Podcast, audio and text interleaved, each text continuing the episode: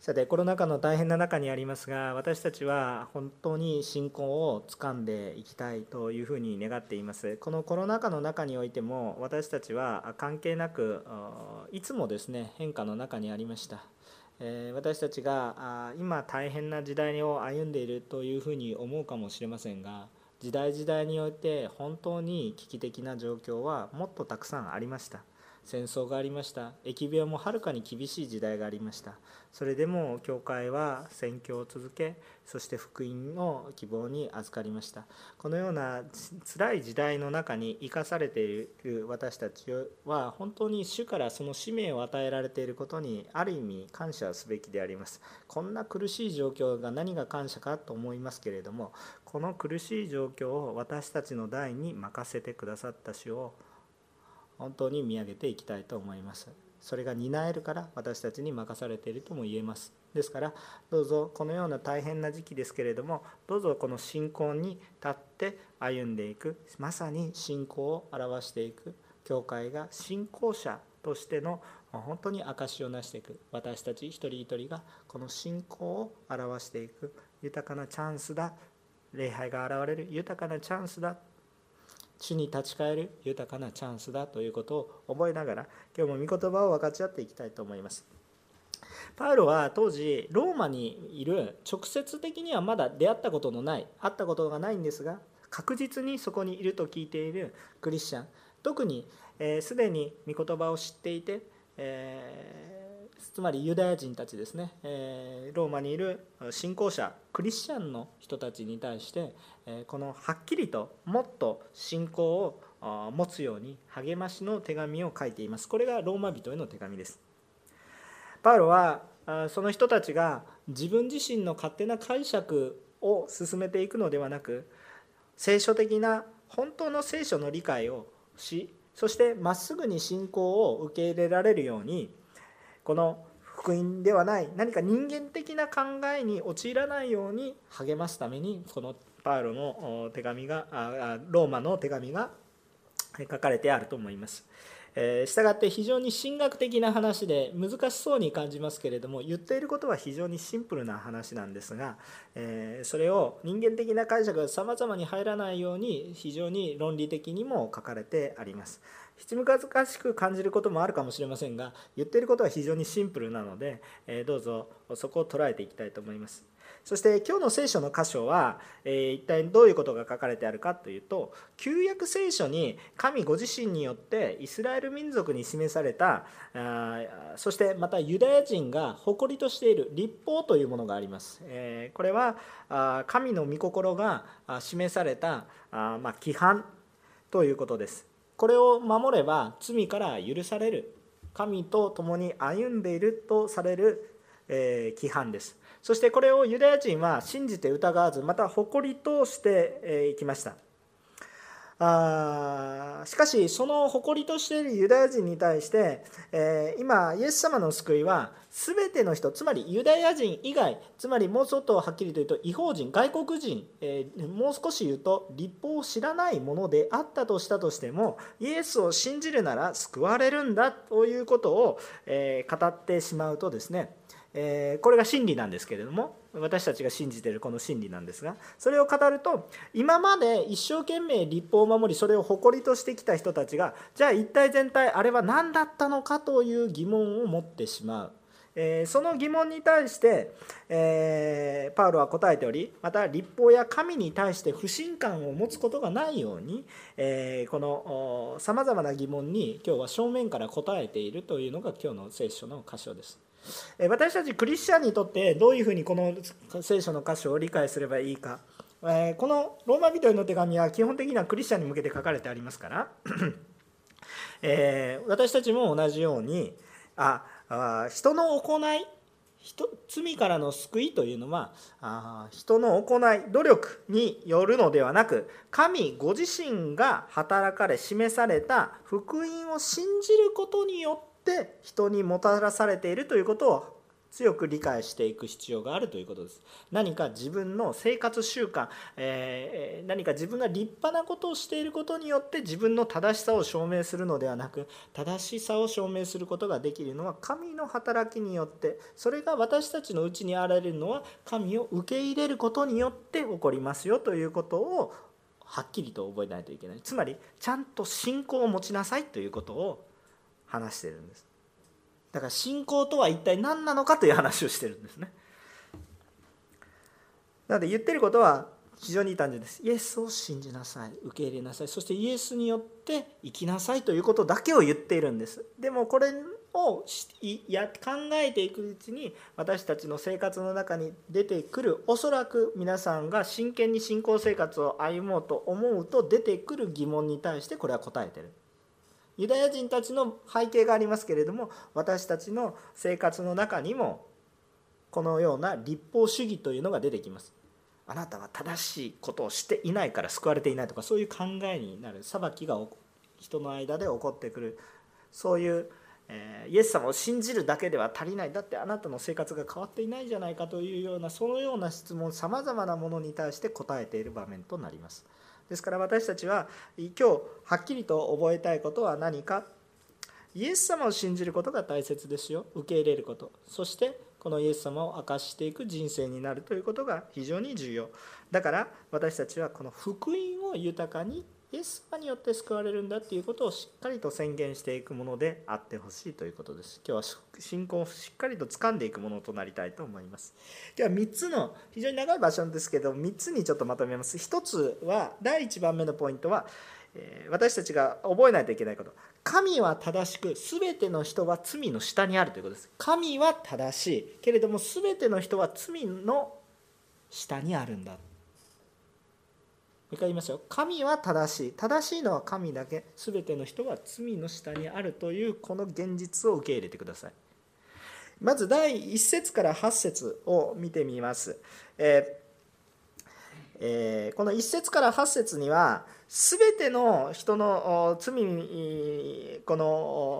すべての人の罪のために十字架にかかり、そして復活されて死を打ち破られてよみがえられたイエスがいるという信仰、福音の信仰、これ福音ですよね。福音の信仰によって全ての人が罪許され永遠の命を受けているっていう、これ福音なんですよね。イエス様によって十字架と復活によって罪許され永遠の、それを信じることによって永遠の命を受ける、これが福音ですよね。皆さん福音ちゃんと説明できますよね。もう私 毎週福音説明してると思うんですけど、毎週初めて来る人がいてもいいように説明してるんですけど、でもクリスチャンであってもそれ福音ちゃんと説明できない人時々いるので、ちゃんと福音何を信じてるのかちゃんと説明しますよね。どんな人でも、全ての人、どんな人でも。ローマ書の1章の9節にはこういうように書いてありますよね。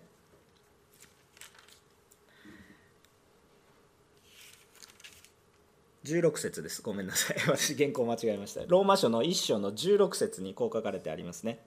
私は福音を恥としません。福音はユダヤ人をはじめギリシア人にも信じるすべての人に福音をもたらす神の力です。これすべての人です。ユダヤ人であろうがギリシア人であろうが。しかし当時、このユダヤ人にとっては、この福音に対して生じやすい3つの疑問がありました。3つの疑問というか、今日挙げているのが3つの疑問なんですね。おそらく考えるであろうという疑問がありました。その答えをこうパウロがしているわけです。まず1節、じゃあ一体どういうことか、1節を読んでみると、それではユダヤ人の優れている点は何ですか、割礼に何の益があるのですかとこう言っているわけです。これはつまり一体何かって言ったら、今まで私たちは誇りにしてきたことは何なのか、神がユダヤ人を選ばれた理由は一体何なのか、全ての人を救うって言ってるんだから初めてからそうしなさいよ、なんで私たちはこういうことをしたんですか、何の益があるんですか、今までは一体何だったんですかっていう疑問ですね。ユダヤ人の立場になったら分かるんじゃないですか。今まではこの立法を守れ、立法を守れ、立法を守れというふうに立法に立ち返れて旧約聖書にも言っているように感じる。あれ一体何だったのか、確かに立法を守ろうとしていた時に神様が働かれていたあの歴史は一体何だったのか、何の意味もなかったんですかと言うとですね、パウロは正面から答えています。何を言ってるんですか、ものすごい良いことがありましたよって言ってるわけです。2節ですね、答え、その答え。ユダヤ人にとってはものすごく大きなメリット。その神様との約束を果たしたということによって行っていた体を傷つけるという割礼という儀式もあったんですが、この儀式にも大きな意味があった。その祝福があった。しかしそれは何のどういうことにおいて意味があったのかというと、選ばれたことが良いとか特別扱いを受けるから良いとかいうことではなく、ただ一点において良いことがありますと言ってる。それは一体何か。2節ですよね。彼らは神の言葉を委ねられているんです。神の言葉が与えられているという祝福がわからないのですかって言ってる。皆さん、神の言葉が与えられている祝福が分かってますか？なんで聖書通読しろしろって言ってる、なんでそれを言っているのか分かってますか？それを読んだら救われるとかそういう話じゃないでしょ。その行為によって救われるわけじゃないでしょ。神の言葉、命の言葉、神があなたを与えられているということの恵み、つまり神が現れてくださっているということに対してものすごいメリットがある。それを通して何かを得ていくとかそういう話ではなく、神ご自身が現れてくださっているということがすごいことなんです。ピンとくる人とピンとこない人がいるんですけれども、別にユダヤ人が選ばれたからとか何か特別扱いを受けるからメリットがあるということなんじゃなくて、本来神との関係が崩れているところに神の言葉がかけられているということが大切なんです。これは別に昔であろうが今であろうが変わらないんです。救われる方法は神の言葉を信じ受け入れたものが救われるんです。それが律法であろうが何であろうが変わらないんです。昔から変わらないんです。旧約聖書の時代から救いの根本は信仰です。神の言葉が与えられ、旧約の時代にはこれを守れ、その言葉を信じ受け入れたものは救われてるんです。律法を行ったからではなく、それを信じた、受け入れたので救われている。非常に重要なポイントです。だから神の言葉が与えられているという点においてはすごいメリットがあるわけです。分かりますよね。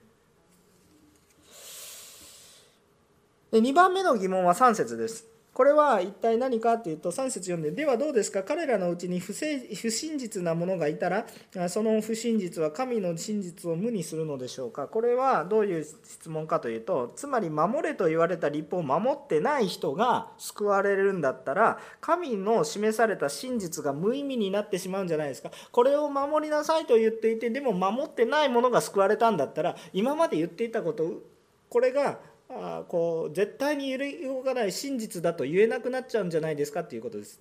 分かりますか。今までこうやって守れって言ってたんだけど、守らなくていいよって後で言ったら、この今まで守れって言ってたことはどうでもいいことなんですねっていうふうになるんでしょうかっていう疑問を持ってるんです。さらに5節に行くと、5節読んでみると、ではこれ3番目の疑問なんですが、ではもし私たちの不義が神の義を明らかにするなら、私たちはどのように言うべきでしょうか。私は人間的な言い方をしますが、見怒りを下す神は不義なのでしょうか。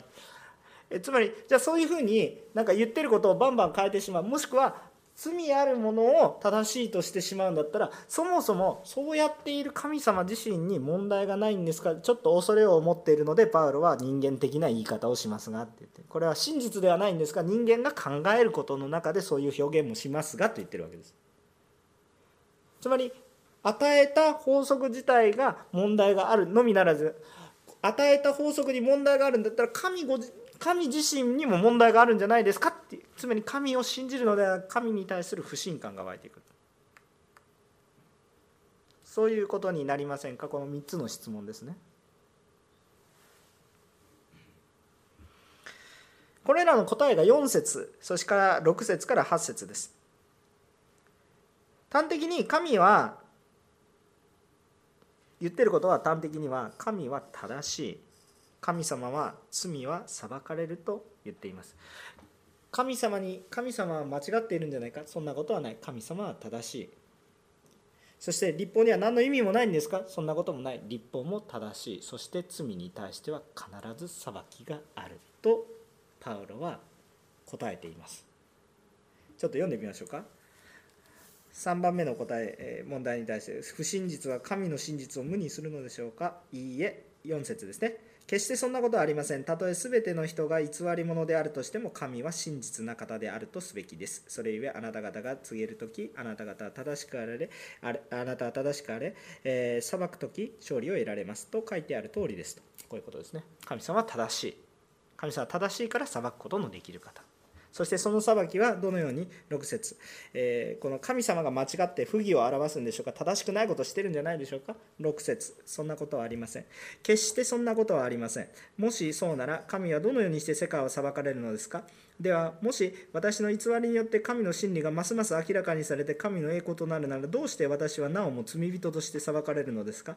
善をもたらすために悪を行うということになりませんか？私たちがそう言っていると、ある者たちは中傷されています。そのように中傷する者たちが裁きを受けるのは当然のことです。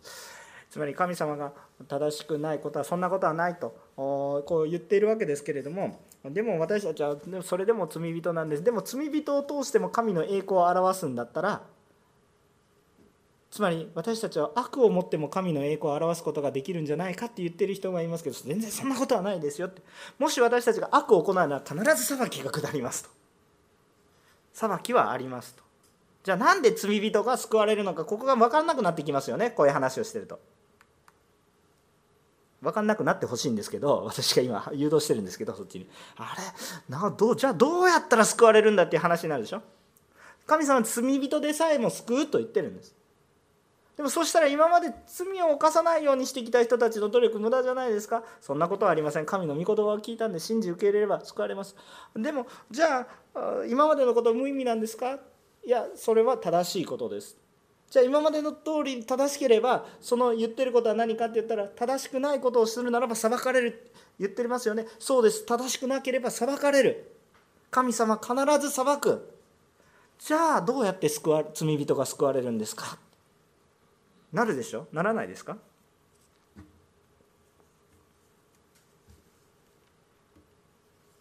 で、そのことを考えるときにパウロはさらにもっと重要な事実にこう皆さんを目を留めるように導かれます。パウロが導いていってるのは、もっと重要な、もっと根本的な事実に目を向けさせます。もうこれはもう本当に普遍的な現実、もう本当に悲惨な現実に目を向けさせます。現実だから。それが9節から18節です。特に重要なのが9節なのでお読みします。9節。ではどうなのでしょう？私たちは優れているところはあるのでしょうか？全くありません。私たちがすでに指摘したように、ユダヤ人もギリシア人もすべての人が罪のもとに置かれているからです。アーメン。もうこれ非常に重要なことです。皆さん、裁くときに私は正しいと思ってるでしょ？皆さん、教会の中でも人裁くでしょ？裁いてないですか？いや、僕、教会のあり方おかしいとか言って裁いてるでしょ？その時自分は正しいと思ってるんですよ。もしくはノンクリスチャンの人がクリスチャンを、いやもう偽善者だって言ってるとき、私たちは正しい、あんたたちは間違ってる。クリスチャンがノンクリスチャンを裁くときも、私たちは正しい、あんたたちが間違ってる。考えるでしょ。ちょっとそんな論理思考しないでいいです。皆さん、自分に手を置いてください。あなた裁いてないですか？誰かを。私は裁いてないですと言ってる人は裁いてます。皆さん、そう思いましたか？人間の力ではそれが限界です。クリスチャンであろうがノンクリスチャンであろうが、何か特別優れているところはありますか？全くありませんって言ってるわけです。パウロ、何の希望があるんですかっていうような話をしてるんです。今から皆さんを絶望の淵に落とします。皆さんが絶望してないと福音がわからないからです。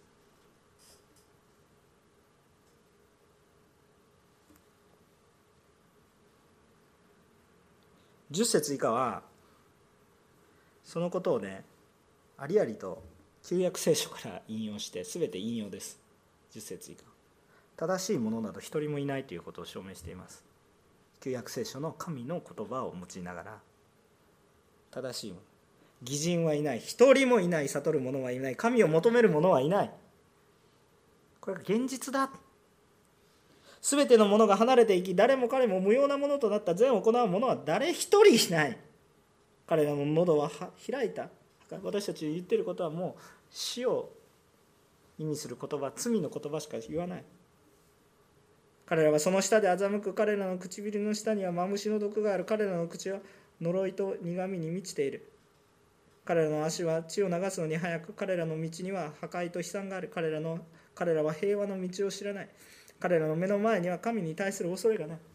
これは一体特に誰について語られたんですか？もちろん異邦人については語られています。言わずもがなです。しかしこの彼らには誰が含まれているんですか？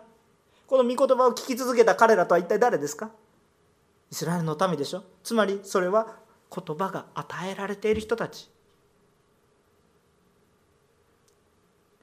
つまりそれはクリスチャンであってもノンクリスチャンであっても言葉が与えられている人たちにとっても自分の思いで正しさを表現できる人はクリスチャンであっても不可能です。誰一人いないんだから。クリスチャンであっても自分の力で神の栄光、福音を表すことはできないです。あなたから出てくるのは人を裁くことです。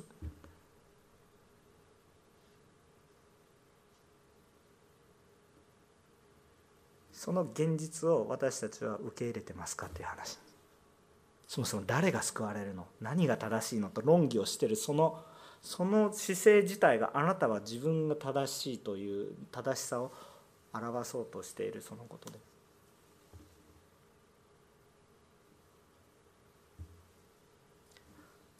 だから非常にしんどいんですよ、私たちは。でもそれがそんなことよく分かんないから考えないようにしよう。だってもうみんな一緒じゃないですか、大丈夫、みんな一緒だから大丈夫って思ってしまうのが人情で、人間の考えで。でも残念ながら主は裁きますよって。夢も希望もないですよって。夢も希望もありません。絶望があるんです。本当に私が罪に注目したら絶望があるんです。でも今皆さん絶望してほしいので絶望の話をしています。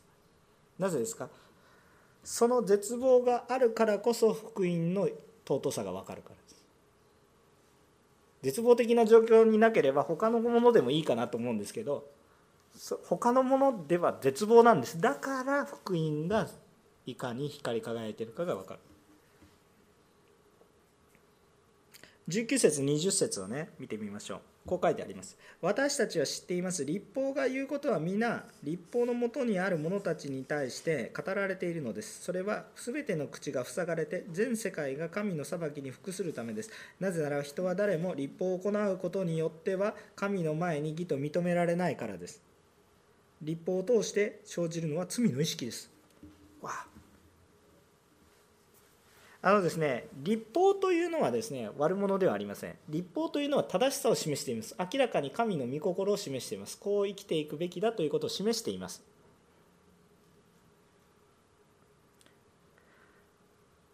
だから正しさが示されたことは祝福なんです。だから神の言葉が与えられていることは祝福なんです。それは分かりますよね。ただしその正しさは知っていても誰も正しく行えないんです。こうすればいいと分かってるけどできないんです。だから本質的に言うと分かってないんですね。あんまり重い話ばかりするとですね疲れてしまいますので、私もよくやるんですけど、宿題はやらないといけないって分かってるんですよ。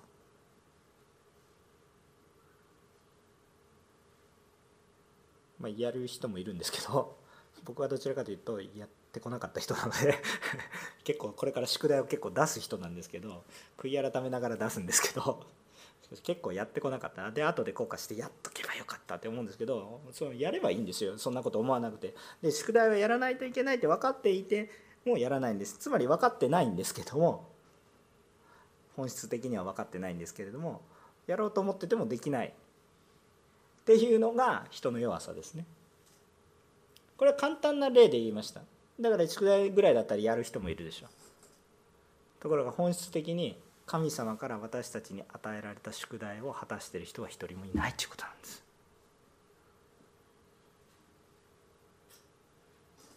どれぐらいのレベルで敵を愛せ。ちょっと難しいです。あなた敵を愛してますかって言って、愛してますか、今殺してやりたいと思っているような人がいないと思いますけど、もしいたらこいつ絶対に許せない、こいつのせいで私は教会に行かない、その人こそあなたは心から命を捧げて愛すべき人で愛してますかって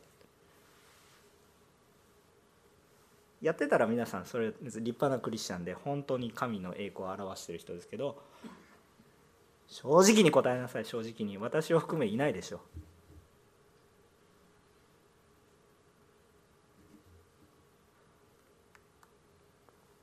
それをもって私たちはクリスチャンだ、正しさを示すことはもうできないということです。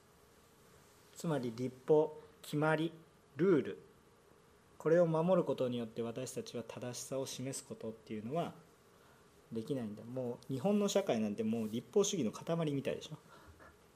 正しいけれども裁きしかないじゃないですか。もうテレビ見てください、裁きばっかりじゃないですか。愛はないんです。正しさはあふれてますけど、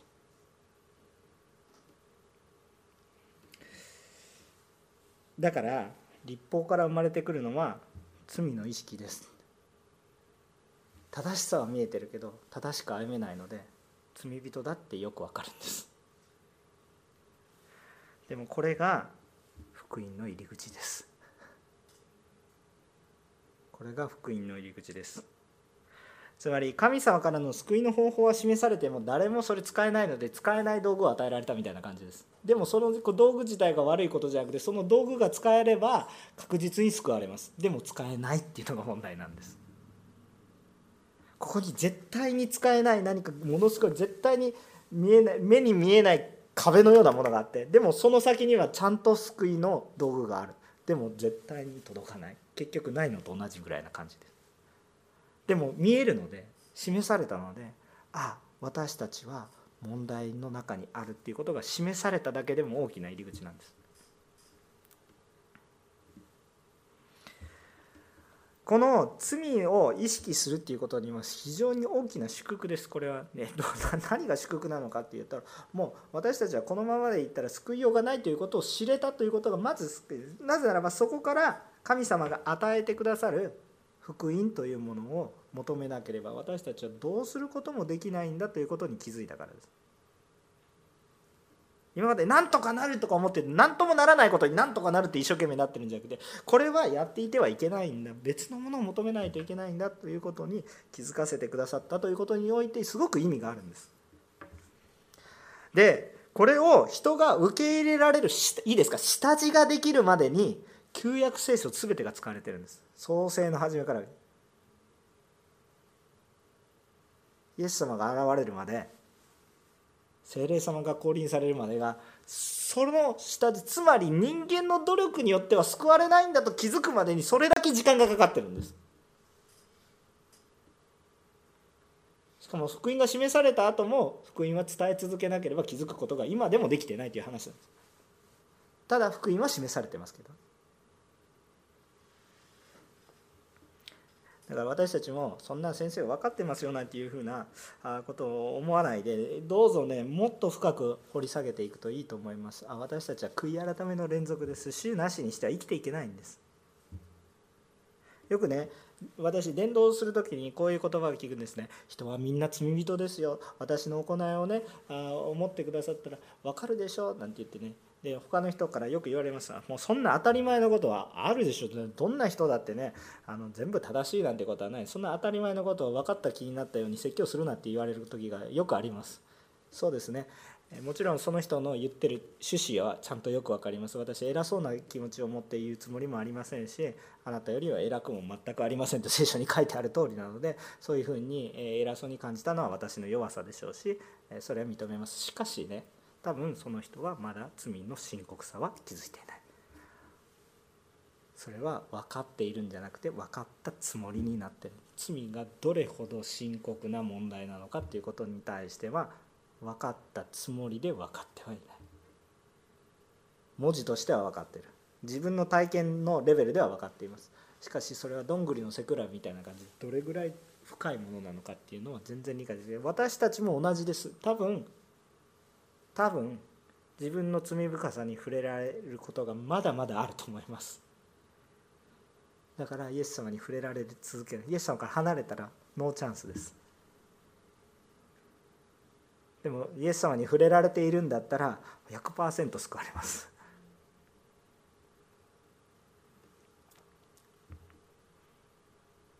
罪深さを理解できるっていうことは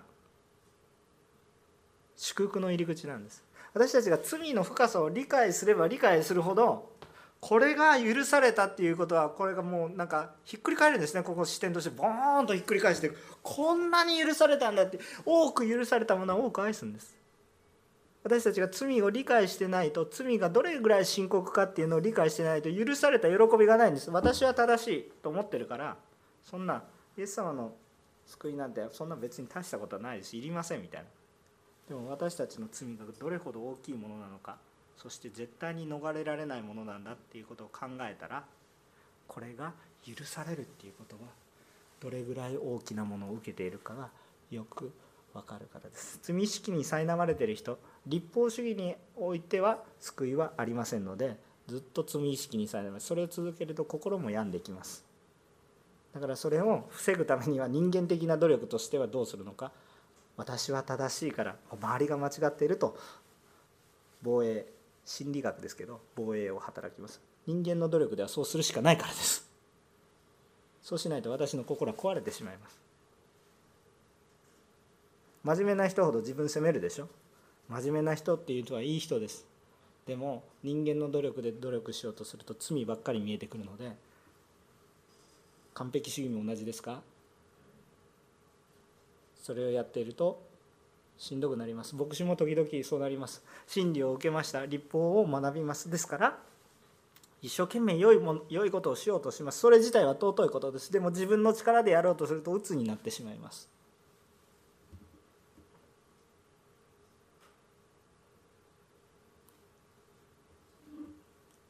律法を通して生じるのは罪の意識です。別に律法が悪いわけではありません。律法が正しさを証明するので、私が罪人、あまりにも光り輝いているので、どうなるのか、私に影が映るということです。影があるから影が映る。律法が輝いていなければ私たちに影は映らない。なんか暗闇の中で何もないですね。汚れていても暗ければ見えないから大丈夫です。見えなければ大丈夫なんじゃなくて、あるから問題なんですよね。だからそのことを律法は示しています。私たちの信仰生活が律法主義に陥ってないかを確認しましょう。そこに救いはありません。2番目、律法の行いではなく、イエスの福音を信じる信仰によって救われます。私たちはイエスを信じる信仰によって救われます。律法は正しさを示しますが、それを用いることができないので、私たちは救いに至ることができず、誰も救われません。ではどのようにしたらじゃあ救われるんでしょうか。どうしたらいいんでしょうか。どうしたらいいかっていう、その考え方自体が私がどうしたらいいかっていう考え方なんで、その考え方が変わらないといけないんですけども、でもどうしたら救われるかということですね。どのようになったら救われるかということですね。21節から22節を読みましょう。非常に重要です。一緒に読みましょう。3、はい。しかし今や律法とは関わりなく、律法と預言者たちの書によって明かしされて、神の義が示されました。すなわちイエス・キリストを信じることによって信じるすべての人に与えられる神の義です。そこに差別はありません。律法とは関わりなくて21節に書いてありましたけど、これ一体どういうことかっていうと、律法が全く関係のないと言っていることではなく、律法を人が行うことによってということではなくて、別の方法で神様が正しさと罪人の救いっていうのを両立させましたって言ってるんです。律法を行うことによって、人が律法を行うことによって、それを両立することはできませんでした。誰かができたんだったらいい、ね。唯一一人を除いてできなかったんです。誰ですか？イエス様を除いてそれはできなかった。だからイエス様こそ裁く権利があるんです。正しい人だから。でもその裁く人が自ら全ての人の罪を背負って、つまり裁きを受けたので罪人の救いになるわけです。この人に下るはずの裁きがイエス様に落ちたんです。だからこの人は救われたんです。裁きがなかったわけです。裁きは下ったんです。正しいものが裁かれました。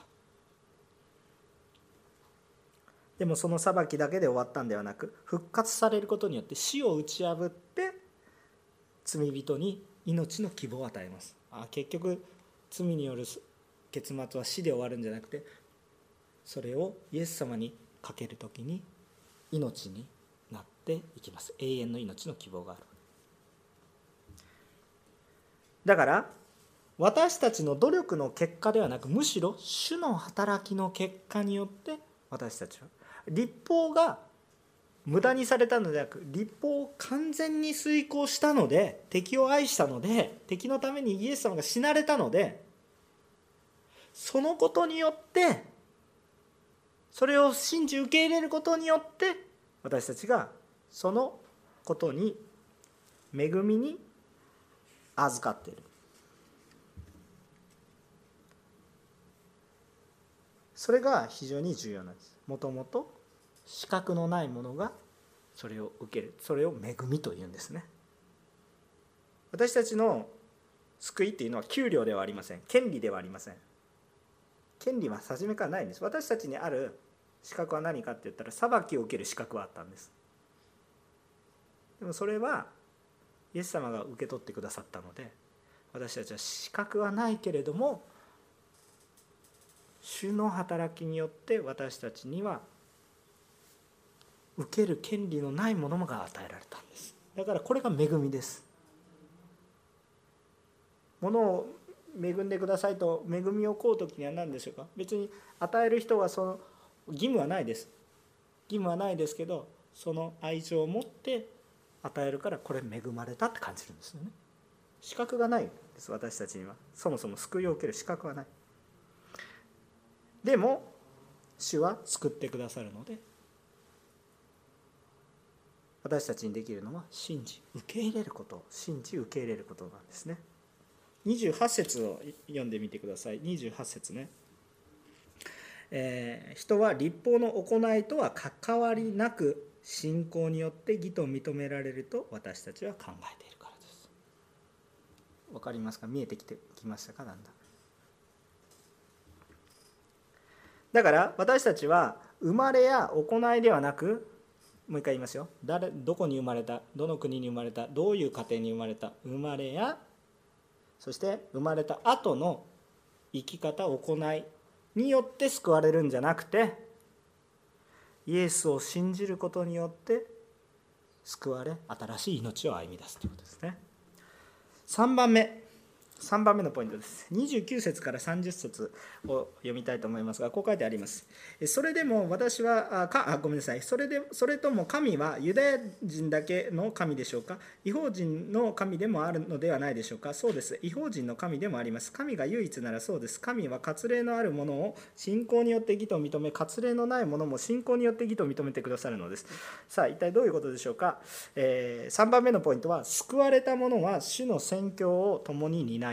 います。つまりユダヤ人というのは最初に神の言葉を与えられたんですよね。それは一体何のためなのか。アブラハムに与えられた約束があるんです。それは創世記の12章の1から3にあります。結局3節には全ての部族があなたを通して祝福される。つまり全ての民に対しての祝福のために、まずはアブラハム、イスラエル民族を選ばれましたよね。それは一体どういうことなのかって言ったら、もちろんアブラハムも祝福を受ける。イスラエル民族ももちろん言わずもがな祝福を受ける。でもそれはあまりにも祝福があふれるので、通り管となって全ての人に祝福を与える。私たちクリスチャンに置き換えてみると一体どうなんでしょうか。私たちはイエス様を知って罪人である私たちが救われました。私たちだけが礼拝をしていたらいいですか？そうではありません。私たちが先に救われたのは、今も昔も神様のやり方は変わってないんです。まず先に立て、その人を用いて福音の通り管としていく、その先頭に立っているのはイエス・キリストですけれども、先頭にも末尾にもいますけれどもどこにでもいますけれども、しかしその根本はイエス・キリストでも、私という個人を通してもそれは用いられることです。ユダヤの人たちは当時宣教の任を受けることができなかったんです。私たちこそが救われたんだ、私たちこそが律法を守ってるのは、私そこにプライドを持ったんです。皆さんクリスチャンであるところに変なプライドを持たないでください。役に立ちません。そのプライド役に立ちません。全く役に立ちません。役に立つんだったらやってもいいかもしれないですけど、気分だけ良くなって罪に外れていきます自分は正しいことしてるとか言って必要のないプライドに外れていきます。主はもともとユダヤの人たちにも宣教を担ってほしいとしたんですけど、それが担いきれなかった、分からなかったんですよね。でその根本は何かって言ったら、律法の行いによって救われていることを考えてたからです。でもそうじゃないんだ。救いというのは本当に神から与えられるものを信じ受け入れることによって、恵みによって、信仰によって、神の言葉によって、私たちの行いではなく主の働きによって救われているんだということが分かっていれば、これは伝えなければということになるわけですよ。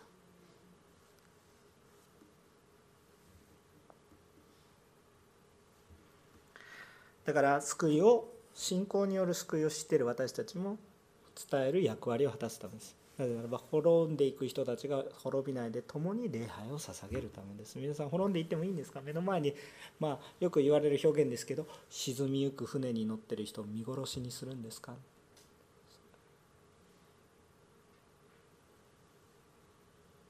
あなたは救われていて、しかも救われる船があるのに、沈んでいってる船に乗ってる人たちをまあいいかと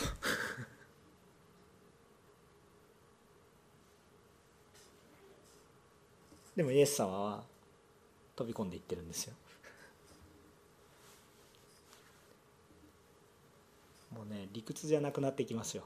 わかりますか？人間の理屈じゃないんですよ。もちろん神学的な話を今してます。だから理解できるように、律法とは何なのか、信仰とは何なのかっていう話を難しくしてきたかもしれません。でも私も沈みよく船に乗ってて、溺れていて、シューって助けた時に、もう私救われる価値もありません。今まであんたなんか嫌いだとか言ってる人に対して、でもその人自身が助けてくださって、代わりに死んで、でも復活されて、また船作ってるみたいな。でそしてまたイエス様は飛び込んでいってる。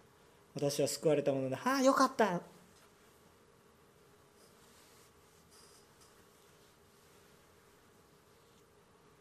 理屈じゃないでしょう。どうなんですか？本当にその愛を感じたものだったら体が動きます。主は私にはできることはないですか？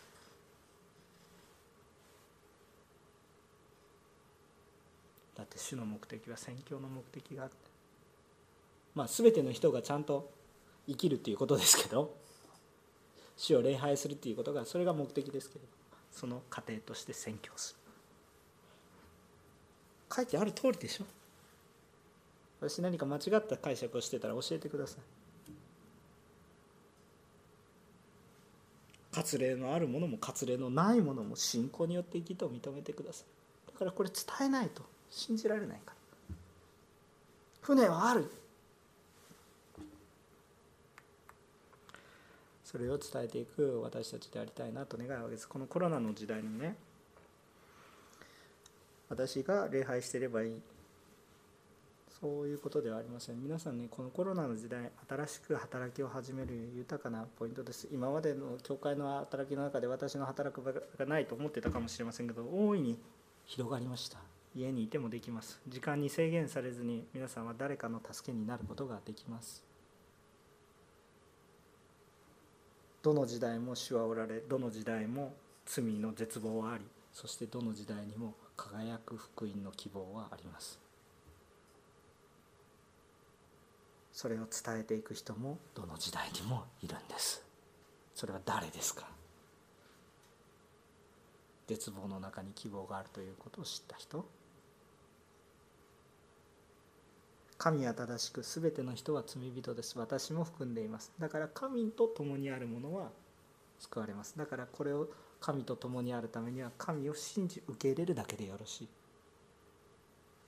罪を悔い改め神を信じることによって私たちは義と認められます。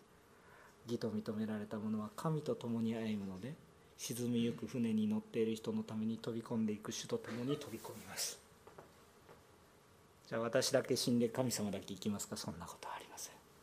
永遠の命です。皆さんはそこに飛び込まず離れて命を失いますか？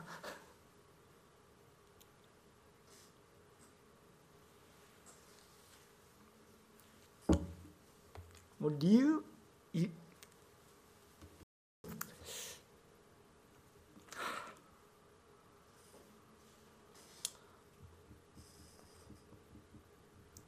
これ一緒何を言う必要がありますか？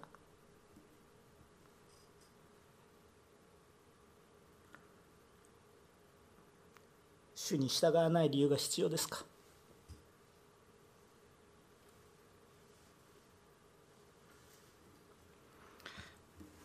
私たちは自分の行いを誇るのはやめましょうね。ただ主についていきましょう。どんな素晴らしい人間の技も全て罪はらんでますから。だから欠点だらけですから、もうそれ批判ばっかりするのもやめましょう。そこに主にあって、主が変えてくださることを信じ、福音が表され、主のために努力しましょう。楽をして礼拝しようなんてちょっと本当にもう恥ずかしい。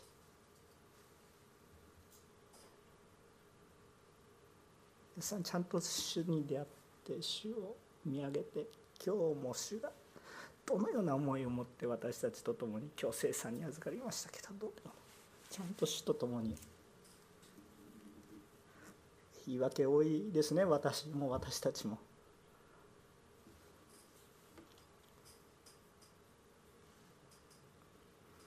あまりにも言葉が多かったように思います。